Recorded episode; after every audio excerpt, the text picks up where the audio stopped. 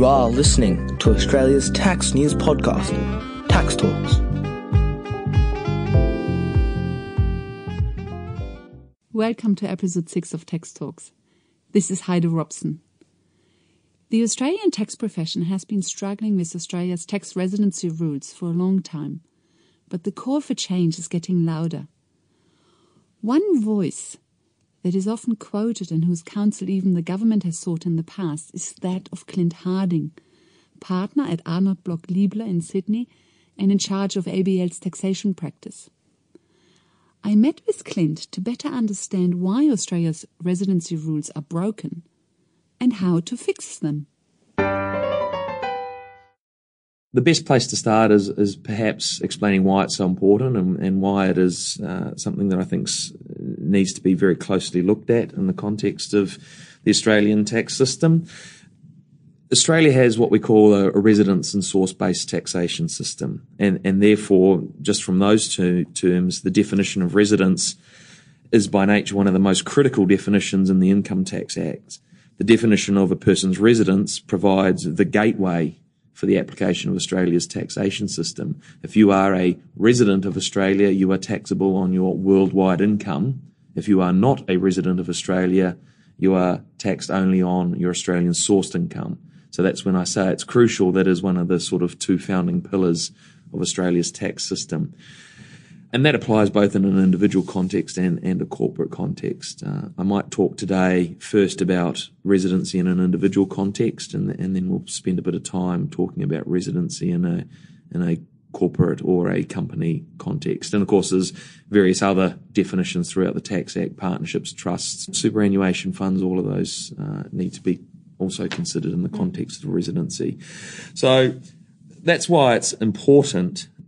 Why there's fuss about it? Well, the Board of Taxation is currently undertaking a, a review or a, consul, a consultation uh, being headed up uh, uh, for the purposes of advising Treasury on high net wealth individuals and residency. So that's residency in an individual capacity. So that's generated a bit of uh, topical awareness. And then following that, following the decision in the, the recent Bywater case in a, in a corporate context, the ATO has uh, withdrawn one of their long-standing rulings on corporate residence, and there's a draft, a new draft ruling out there, and some practical compliance guidelines that they're currently generating. So that's changing the the landscape on corporate residence a bit. So that's sort of why it's a topical. I actually wonder why did they withdraw? It's the TR tax ruling 2004/15 why did they withdraw withdraw it? Because in, in my mind, Bywater didn't really change anything. It was more Bywater was more about deception and pretense than actual residency issues. Oh, you're right. Uh, and uh, I, I, took part in and co-authored a, a, submission to the tax office uh, on behalf of a number of joint bodies, Tax Institute, uh, Chartered Accountants, Law Council, which I represent. And that was one of the points we raised is is the, the commissioner felt obliged to change his view because his interpretation of the judgment in Bywater said, effectively taking his view, said that he needed to change his view because the view set out in that earlier ruling was no longer valid. That is, that central management and control and carrying on a business aren't two separate tests. And in, if you look at the draft ruling, what he says is that where there's central management and control, there is, by that very nature, a company will be carrying on its business. So he's withdrawn his previous ruling because he doesn't think he can sustain that position post Bywater. The counter argument to that is that Bywater, as you say, is a highly contrived set of facts. It was uh, incredibly aggressive and let's call it shonky tax planning. Uh, and one would question whether the commissioner could have even used something like Part 4A or our general avoidance rules to attack it if the residency rules didn't uh, provide him any success. I mean, the point is he got up on the residency point, so he didn't need to argue Part 4A. Uh, and I'm only second guessing what the real issues were. I wasn't closely involved, so that, that's we've sort of jumped to Bywater, but that's yes. that's again why it's relevant and why it's generating a bit of interest at the moment. But but aside from that, I in practice uh, from on a week to week basis deal with clients grappling with uh, individual and corporate residency uh, issues, disputes with the tax office, people trying to understand what exactly they'll need to do if they've accepted a posting overseas for some point of time. What do I do with the house? What do I do with my goldfish? What do I do with the kids who've got to finish school? Or, or conversely, I want to come back to Australia. How do I demonstrate that the date and time I get Yeah. back here? So it's all intertwined because the corporate residency rules very much refer back to the individual tax residency rules. You know, where's the residency of the shareholders? Where's the residency of people who control, etc. So it's very Yep. much in. and, and that parts forms part of any advisor's, um, I guess, issue list when they're when they're when they have a client that's leaving Australia. It's not just the individual residency, but assuming that person then does live overseas and they want to stay a director of their own self-managed super fund, or they've got companies or trusts that they are going to remain in, in place, and all of a sudden you've got a foreign resident director on those. What does that do to the position of those entities as well? So, as you say, there's there's a lot of, I guess, intertwined relationships in amongst all of that, and the the, the tax office very much views it. That they're very well aware of that, and I often start with a with a quote from Douglas Adams, who's one of my favourite authors. Uh, I don't know if you've read Hitchhiker's Guide to the Galaxy, Yes, but it's very yes, good. and so once once upon a time he said, I am spending a year dead for tax reasons. And I find that funny because I actually think it'd probably be easier to convince the tax office that you've been dead for a year and come back to life than to convince them that you've actually ceased to be a resident for that period of time. As you're probably aware, or, or the listeners are probably aware, the onus of proof uh, when you're in a dispute with the tax office is always on the taxpayer. And so the taxpayer has a very heavy evidential burden to bear if the tax office decides to investigate or dispute the position of tax residency for a taxpayer. So uh, it gives the ATO a certain advantage when you come to these things, and that's part of. I'll, I'll speak a bit about later why I think they're broken and, and why I think we can do better as as a set of rules. But part of it is because of the exhaustive uh, process that one has to go through if you if you want to get proper advice on this, or worst case, you, you find yourself in a dispute with the tax office, which I've I've been involved in in many many disputes on residency. Uh, most of my clients, the tax office likes to say, well, why don't you rely on the courts to resolve all of that? But most normal taxpayers don't really want to have to go to court to determine their tax residency. And I would say that if you do have to rely on the courts to give you some guidance, then surely that's evidence in itself that the, the, the definitions aren't working. I mean, as I say, these are gateway definitions that should be easy to apply. You'll see from, if you go back and look at tribunal decisions and some of the recent residence, individual residency cases over the last te five years, you'll probably find 20 or so of them, I think. I once did a table of them all. Uh, and they're all highly fact specific. I don't think any of them have really advanced the actual law in the area of what does resides mean or what is the actual legal principles that you apply when you look at residence and domicile. They all turn very much on their specific facts. And if you look at the ATO's decision impact statements on most of those cases, certainly the ones they lose, they just throw their hands up in the air and go, oh, there's nothing out of that. We're, we're not bound by that. That was purely open to the courts to find on the facts and circumstances. So it doesn't actually advance the debate about residency in any meaningful way. And I'm in disputes at the moment where they conveniently ignore the last four years and they'll, they'll go back to a case called Iyengar, which is a, I think a 2012 tribunal decision that was in their favour. They, they run that out as a matter of course and so look, I I don't think it's helpful. I mean, what you've got to remember with the, if, if we look at the, the residency rules for individuals, and I'll, I'll assume for the moment that, that listeners are familiar with those, these rules were written in the, in the early 1930s. That was a time uh, in our history where uh, the predominant form of air transport was, was by way of Zeppelin. So it took, I think, four and a half days to fly from Germany to New York. Um, and there presumably weren't many fly in, fly out workers back in the 1930s. So they're just, they, they involve concepts. I think, I think they're problematic. I think they're anachronistic. I think they are largely unwieldy and wholly divorced from the practical realities of, of life and commerce and how we live our lives in the 21st century. I think they create significant uncertainty amongst taxpayers, and as I've said, I think they're aggressively applied by the tax office. Yeah. Um, which which rules specific cause the greatest grief? Is it? I assume it's not the 183 rule. I assume it's not the government superannuation rule, but it's probably residency and domicile. Yeah, correct. It's the resides rule, is, is I think my main bugbear, and and then Not even domicile. domicile's slightly different, but again, that you start talking about concepts like domicile of choice versus domicile of origin. I mean, uh, I'm I'm like you. I'm I'm I'm citizen of well, citizen of two countries and a permanent resident of a third. I mean, look at the way the Australian politicians are struggling with citizenship at the moment, and that citizenship, believe me, is a lot easier to determine than tax residency. And we've got a high court case and seven politicians trying to get their citizenship sorted out. So. Um, some of them are very, as I say, anachronistic. They date back to a time and a place which I just don't think is relevant. Yeah.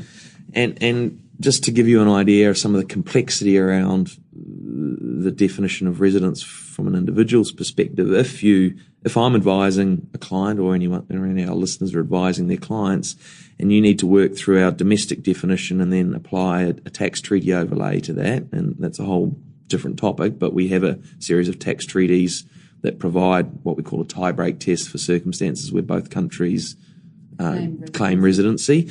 You look through, and I went through and counted. This is in the New Zealand treaty, just because that's one that's close to my heart. Obviously, you need to understand no less than ten different concepts. Uh, when by, by the time you combine our domestic law and the treaty, and just to run through those, the, the terms that you need to understand: resides, domicile, permanent place of abode, usual place of abode, intent to take up residence in Australia, permanent home, personal and economic relations, centre of vital interests, habitual abode, nationality. Those are all terms that, that in, a, in, a, in the purest sense, you would expect a layperson to be able to apply to their own personal circumstances, determine to determine whether they're in or out of the Australian tax system. Hmm. Uh, I mean, we've got three. Does anybody even know what the difference between permanent place of abode and usual place? No, that's what I was going to say. Or when your permanent place of abode and your usual place of abode is something different to your habitual abode. I mean, hmm. I, I don't, no one even uses the word abode in, in normal language. So again, you've got all these concepts that hmm. that that just add to the complexity, the uncertainty. Um, if you if you're going to go overseas, you've got to go get advice. Uh, it's costly, creates uncertainty. And then for each country, you need to look at the double tax treaties as well, and they bring different concepts in as well. Yeah, that's right. I mean, th- th- and that's the where where you have another overlay um, is, is you have this treaty treaty framework. And so when we talk a bit about what I think the solution is, we'll touch on the treaties because I think they have an important role to play. And and I think that's where we should where the heavy lifting needs to be done rather than in the domestic definition. What I want to talk about is some of the sort of things I've I've dealt with in audits and, and some of the information requests that have come out of the tax office. If you do find yourself on the wrong end of a, a residency audit, we've talked a bit about the, the complexity, and that's really the driver. But because it's such a fact specific inquiry, the the amount of information that the tax office will generally ask for is extensive, and it's very personal information.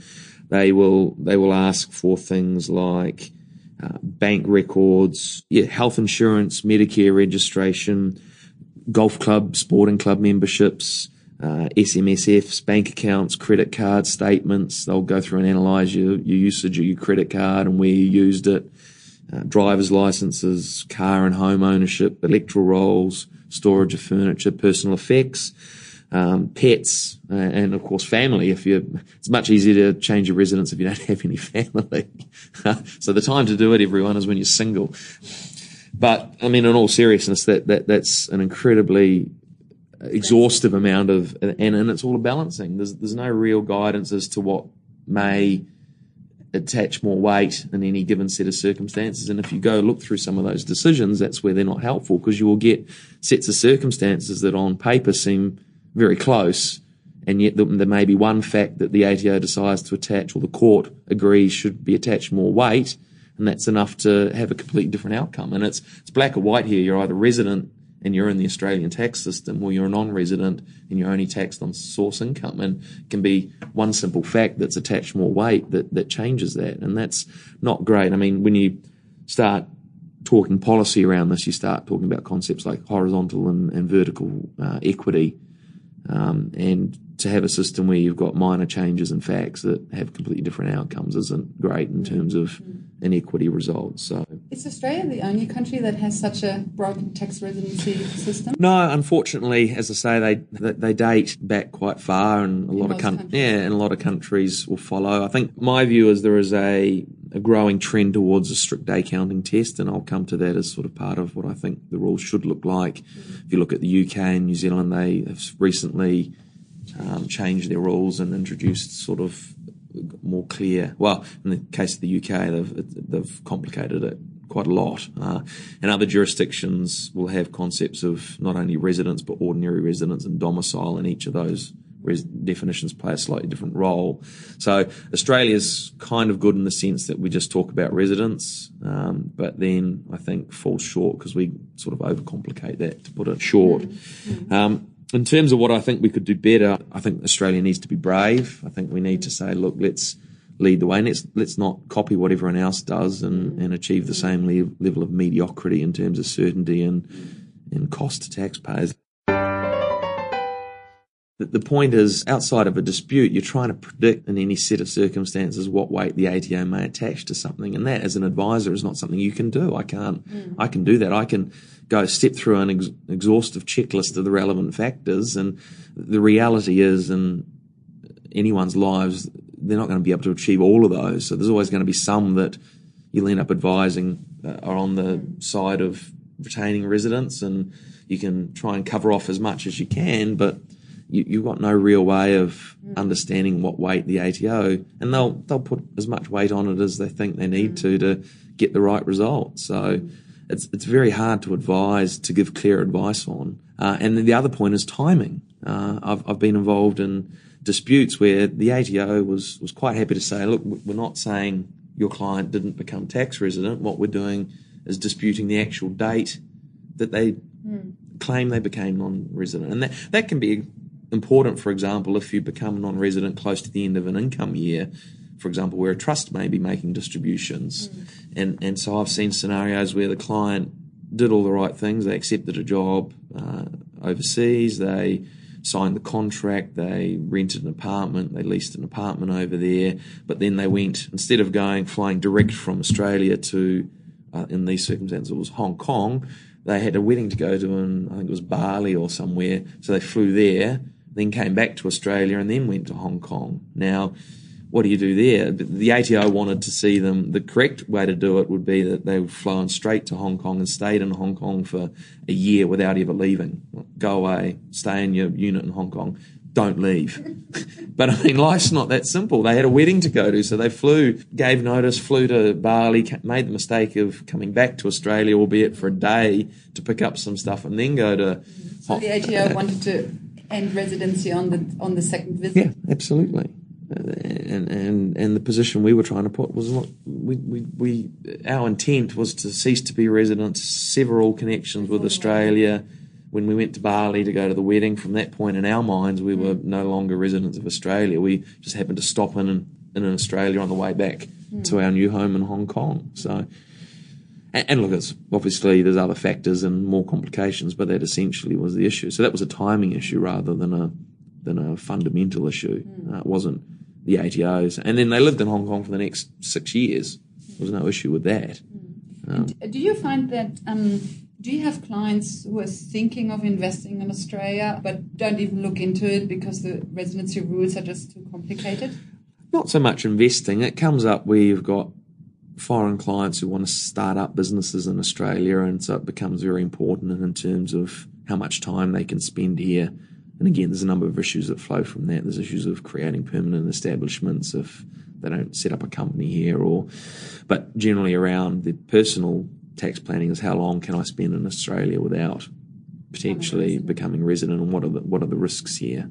So, so that's the context you see it most in terms of incoming residents is, is trying to hmm. give some clarity around that. And of course, all our PAYG withholding rules and that are all geared around um, source-based tax. So if you're getting paid to do something while you're in Australia, the, the, the chances are that will be seen as Australian-sourced income and will carry its own set of consequences. But I mean, mainly it's around. it- It's a lot harder to leave Australia and cease to be resident than it is to gain it. It's like a like the common cold. It's easy to catch and harder to shake. Most residency disputes are about Australian residents leaving. Yeah, yeah, that's correct. Um, so my solution, if we just turn that to the moment, is, is I th- look. There's no single cure-all for all of the sort of troubles that we've mentioned in the context of the residency rules, uh, and you've got to understand that what I'm advocating for is really simplicity, uh, and that may, in some circumstances, come at the cost of fairness. It's not a cure-all for vis- um, horizontal and fiscal equity issues. But what it does do is reduce uncertainty, reduces cost, reduces the time and effort that the ATO applies to fighting these cases and auditing all of these things. So I think when you weigh all of that up, uh, I think I think it's worthwhile certainly having a very close look at. Uh, and, and so what I would suggest is simply, we have a day counting test. So at the moment, if you spend 183 days in Australia and you, you don't have a permanent place of abode outside of Australia, you're resident here, or usual place of abode, sorry. I would simplify that even further. I would get rid of the resides test. I'd get rid of the domicile test. I'd get rid of the Commonwealth super test because that's largely um, redundant these days. And I would just, well, just because it's it, it, covers very specific funds that I understand from from clients and people there that, that don't really apply. It's just wouldn't it cover all um, ambassadors and consulate staff? Yeah, there, there, are some, but again, I think some of the funds that they belong to change, so. Uh, it, it adds, yeah, it adds levels of complexity around that as well. So, mm um, some would query whether that test is even doing what it was intended to do when it was originally introduced. But I, I would go for something that has just simply a day counting test. And then if you look at some of the other jurisdictions, that's spread over not just one year, but you, you might look at 183 days in the first 12 months. You might look at then 280 days in 24 months or whatever, 300 days over three years. And if so you, you aggregate those periods so it gives you a longer snapshot that sort of captures the more repetitive behavior or something like the US where they they look at a three year period and then they sort of discount days from two years ago are worth one sixth of a day. Uh, days from the last 12 or the 24 months are worth a third of a day. And effectively, what that works out to is you can spend up to 120 days here a year without tripping the tax residency rules. And that's a nice bright line test. It is easy to apply. You can do it with a calculator. You, you have a, a clear rule about what is a day. So if, if you, you, include the day that you arrive and the day you depart as a day, you have a clear rule about when your tax residency uh, commences. So the, the first day of your arrival might be the relevant rule. Uh, and you go from there.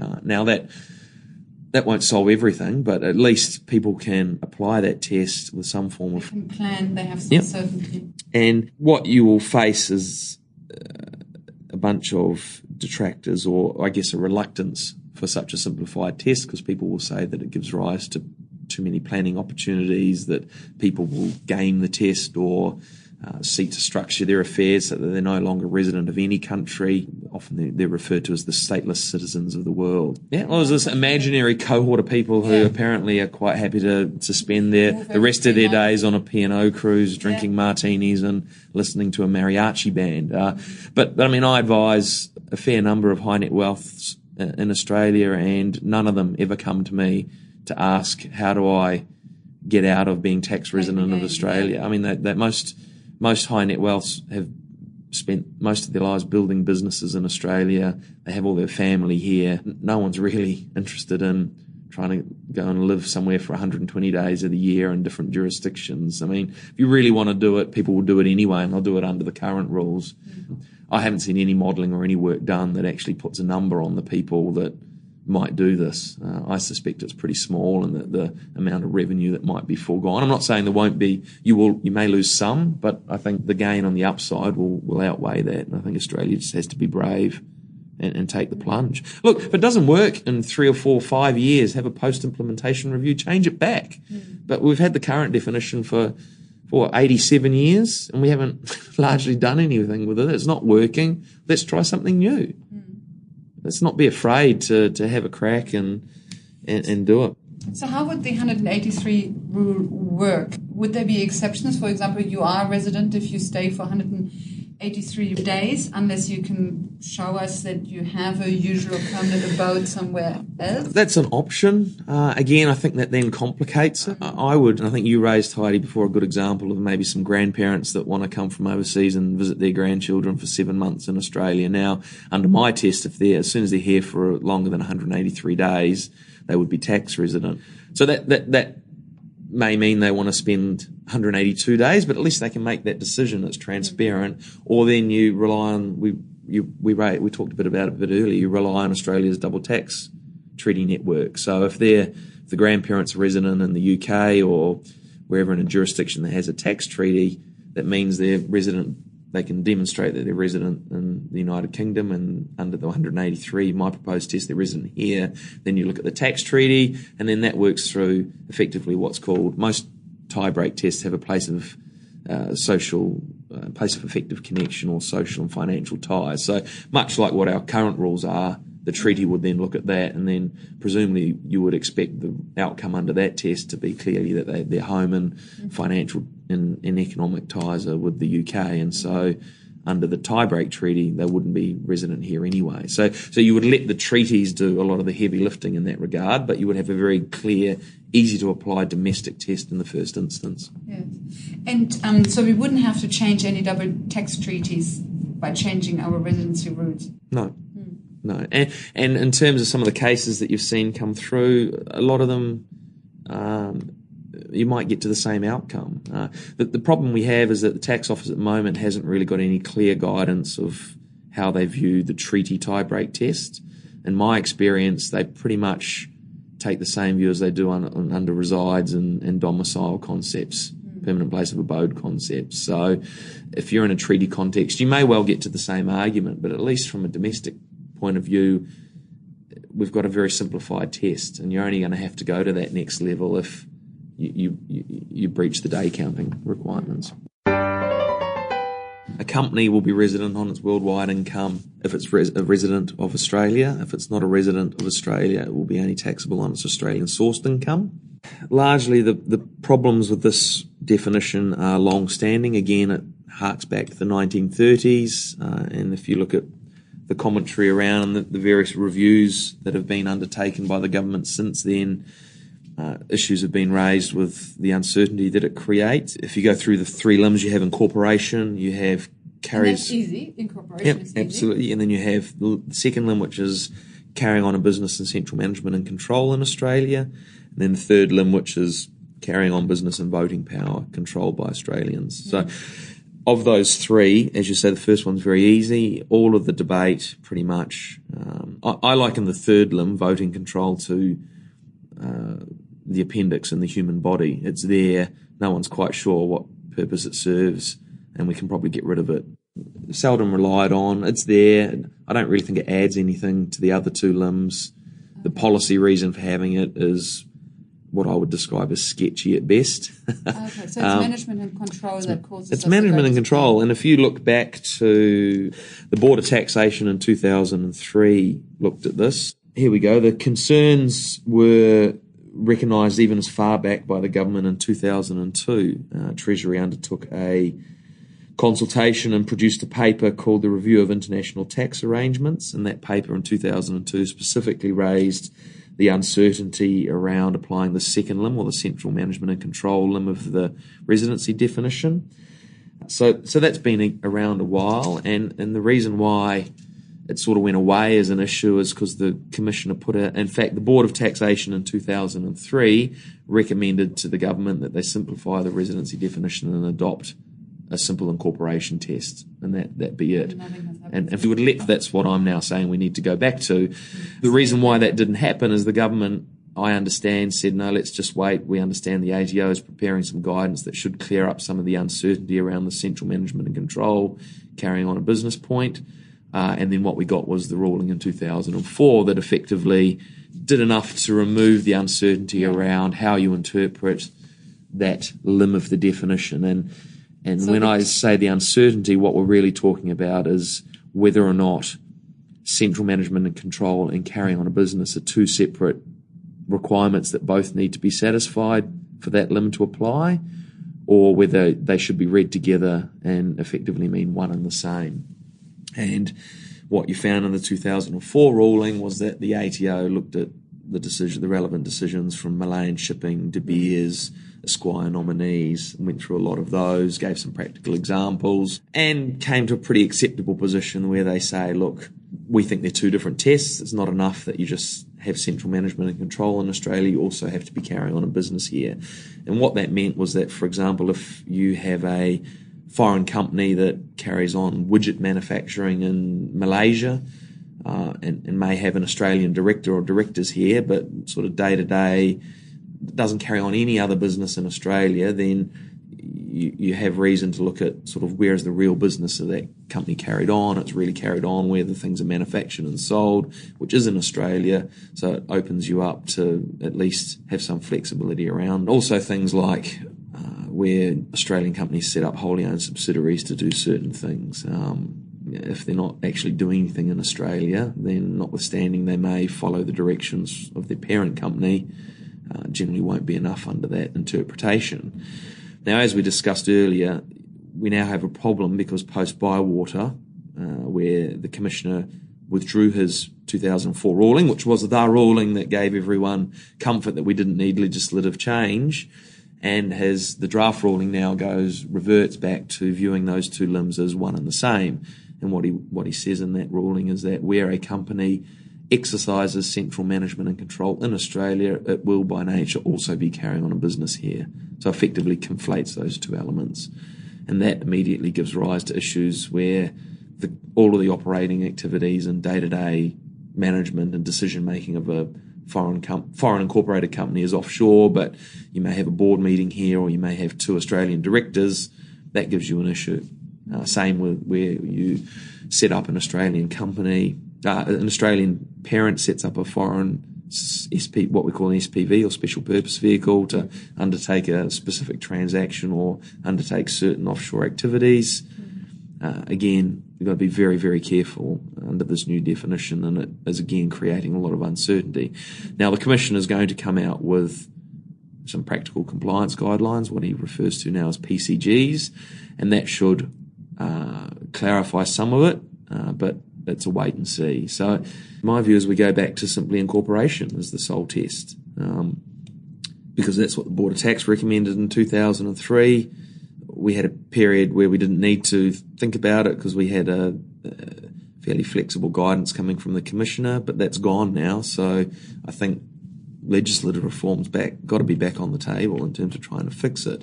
Now, again, the the the those arguing against any change will say, look, you're going to have companies that go out of their way to manipulate where they're resident and we want to try and we don't we don't want any leakage out of the Australian tax system. And, and, look, that's a very persuasive argument in the current climate where governments all around the world are trying to make sure they get as much revenue as possible. But I mean, companies already do that. Uh, and what you've got to remember is that we have a very strong set of controlled foreign companies rules that uh, will will take companies that are controlled from Australia and tax them on an attribution basis on certain types of income. We have other policy levers like imputation that sort of uh, perform a pretty important role in the tax system to I mean imputation means people like Australian companies and they like Australian companies that pay Australian tax and generate franking credits mm. so that the mum and dad investors and the super funds get the benefit of those franking credits. So that to a certain degree provides some support for a simplified residence test. And then, of course, you have, again, the treaty overlay. So, in instances where we have double taxation, we go back to the, the, the mm-hmm. treaty. And, of course, Australia doesn't have treaties with every country, so it's not perfect, but how do we cover internet companies that generate sales in Australia but are not incorporated in Australia? Yeah. Again, we're seeing that the law is developing. We've, we've got a whole host of GST changes that will seek to tax those companies on a source basis on income that they're generating out of Australia. You've got the multinational anti-avoidance law, the MAAL, the, the diverted profits tax. All of those are at a big level at the moment, but they're all aimed at trying to address those scenarios where people are doing business in Australia but may not be paying their dare I say it, fair share of tax. So there are other policy levers now. Okay. Uh, the, the, Australian tax system is a lot more, dare I say, complicated or at least sophisticated to deal with those sorts of things. Uh, but but I, I, don't want companies angsting over where board meetings occur, and, and, and the risk is that you'll end up in scenarios where directors of Australian resident directors of foreign companies will potentially have to fly out of Australia for every board. Could be great for New Zealand because New Zealand's a three hour flight from Sydney and it maybe a lot of board meetings that start being taken take start to take place in, in Auckland as an alternative. Or, or, or on the plane. Or on a plane, yeah, that's right. Or even on a plane. I don't quite know how you'd have a board meeting, but um, could be fun. But I mean, again, I, I think it's just we, we can do better than that. Uh, and all I'm trying to do is is, is offer a solution that, that that isn't the silver bullet. There isn't one, but can't we give it a go? Well, again, it comes back. We, we tax Australian source income. You got to be a bit careful with those sorts of things because I need to get very close to a consumption model for tax. I.e., if people are buying things in Australia off the internet, the company selling it should be subject to income tax here, and that's very problematic for Australia, which exports a whole lot of stuff. So you don't want China turning around and saying to BHP, "You should be paying income tax in China because that's where all your products being consumed." So that, that's a very tricky policy um, point. I think the outcome should be that if you sell something in Australia and you make a profit here, you should pay tax here. And that's what MAAL tries to achieve. Well, MAAL's trying to specifically target people who structure their affairs to avoid any form of presence here when the reality is they should they do have a presence and they're, they're trying to do things that uh, avoid having a PE here or I'm sorry permanent establishment here or um, put in place arrangements that don't really reflect the commerciality. The deep diverted profit tax is all about looking at setting up entities offshore that don't really have any economic substance, uh, marketing hubs and things like that. So they're all aimed at part of this larger piece of the pie. Um, and, and a good example, I should add, of sort of the difficulties with residency, uh, and in particular the sort of ATO's change of view, you can find uh, the government on the 19th of July this year, the, the, Minister for Revenue and Financial Services announced that the government was going to consult on whether a legislative amendment, a specific amendment, is required to ensure that the engagement of an independent fund manager will not cause a, a fund that's legitimately offshore, established offshore, to be deemed to be resident in Australia. We had a whole host of legislative reform around what were, were referred to as the investment manager regime changes that were designed to make Australia a more attractive place to do business. One of the key changes was a, specific set of rules to make sure that a foreign fund that used an Australian fund manager didn't have a permanent establishment here and therefore wasn't taxed uh, on all of its income attributable to that. So that got fixed, and now the ATO, I assume, and from what I hear, has been chasing a lot of these foreign funds, not because they have a PE here, because that's been solved, but because of their emboldened view of what residence means as they are chasing them on the basis that these engaging in Australian fund managers enough to actually make the fund resident here. And the government said, well, hey, hey, that's, that's clearly not the policy intent. We want to attract funds into Australia. Clearly, if you start chasing them because they're a resident. Uh, because they have management and control. Yeah, because potentially by a third party fund manager, that uh, it's not the policy outcome we want. So again, we're going to have a legislative. It's like plugging holes in a in a dam with your fingers. As soon as one you plug one, the next leak starts. So again, a simplified residency test up front solves all of that, and then should make it easier. I mean, at the moment, companies go to great lengths, and, and I've been involved in processes where you draw up exhaustive pages of protocols for boards of foreign companies to follow. They're going to have X number of days to receive materials, to properly consider everything and executing their decisions. All of these steps that you go through to properly demonstrate and document policies to all designed to establish that central management control and proper substantial decision making is happening offshore. Uh, the problem is that's always good on day one, but five years down the track, it, you'll find that compliance with all these protocols, things will change, and all of a sudden the, the level of enthusiasm to follow all of those may have slipped, and it only takes one or two slips, and it really mm. gives rise to potentially a lot of problems. Your focus is on taxation of financial instruments and transactions and international yep. tax. Do you have a banking background? I advised funds and did cross-border asset financing and a lot of f- financial structuring, and so quite often, this is one of the problems that potentially could arise under the, the new view of corporate residency is a lot of those structures and any structure, even a bulk standard M&A transaction, if an Australian company wants to acquire a, a, foreign target, it will invariably set up a special purpose vehicle or an SPV. And the sole function of the only thing that that SPV will ever do is acquire shares in the target. It's got one one purpose, and of course, it's going to do. It's only set up to do what parent what its parent company tells it to do. So, if you take a very extreme view of central management and control, um, and you look at uh, cases like Esquire, if you take those to the nth limit, then it's acting merely as the argument will be that it's acting merely as a puppet of the Australian parent company, and so therefore should be resident. So, but but setting up SPVs in all of these different jurisdictions to serve specific purposes is is, is very common.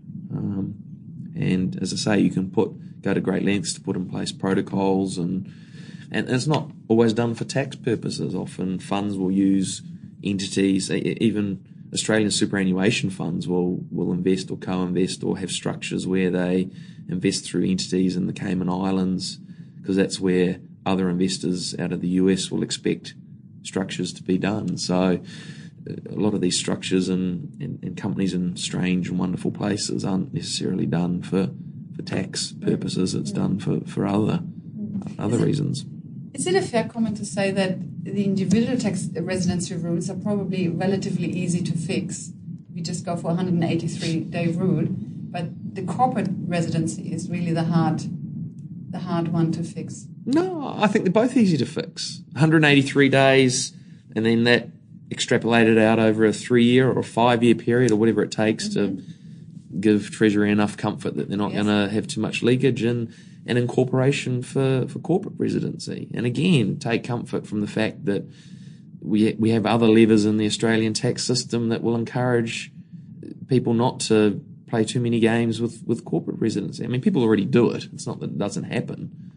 Uh, so I, I, don't know until until someone shows me the modelling on what the fear is. I mean, what is the dollar cost to these companies that may that would otherwise be resident here that may no longer be resident and there may not be a tax treaty that captures it if it applies, mm. what the real cost to our revenue for those measures would be.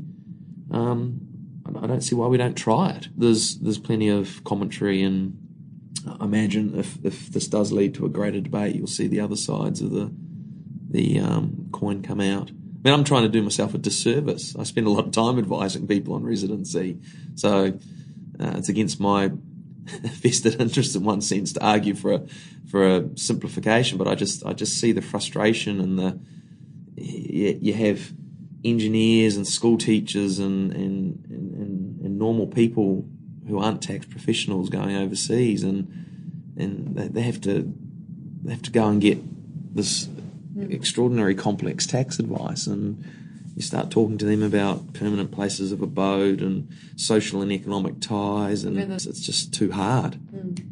Shouldn't be that hard. It's just too hard. It shouldn't be this hard. Clint's last words sum it all up. I feel that adding anything to it would take away from Clint's message, so I won't and let Clint have the last word. Thank you for listening. Bye for now and see you in the next episode. It's just too hard. It Shouldn't be that hard.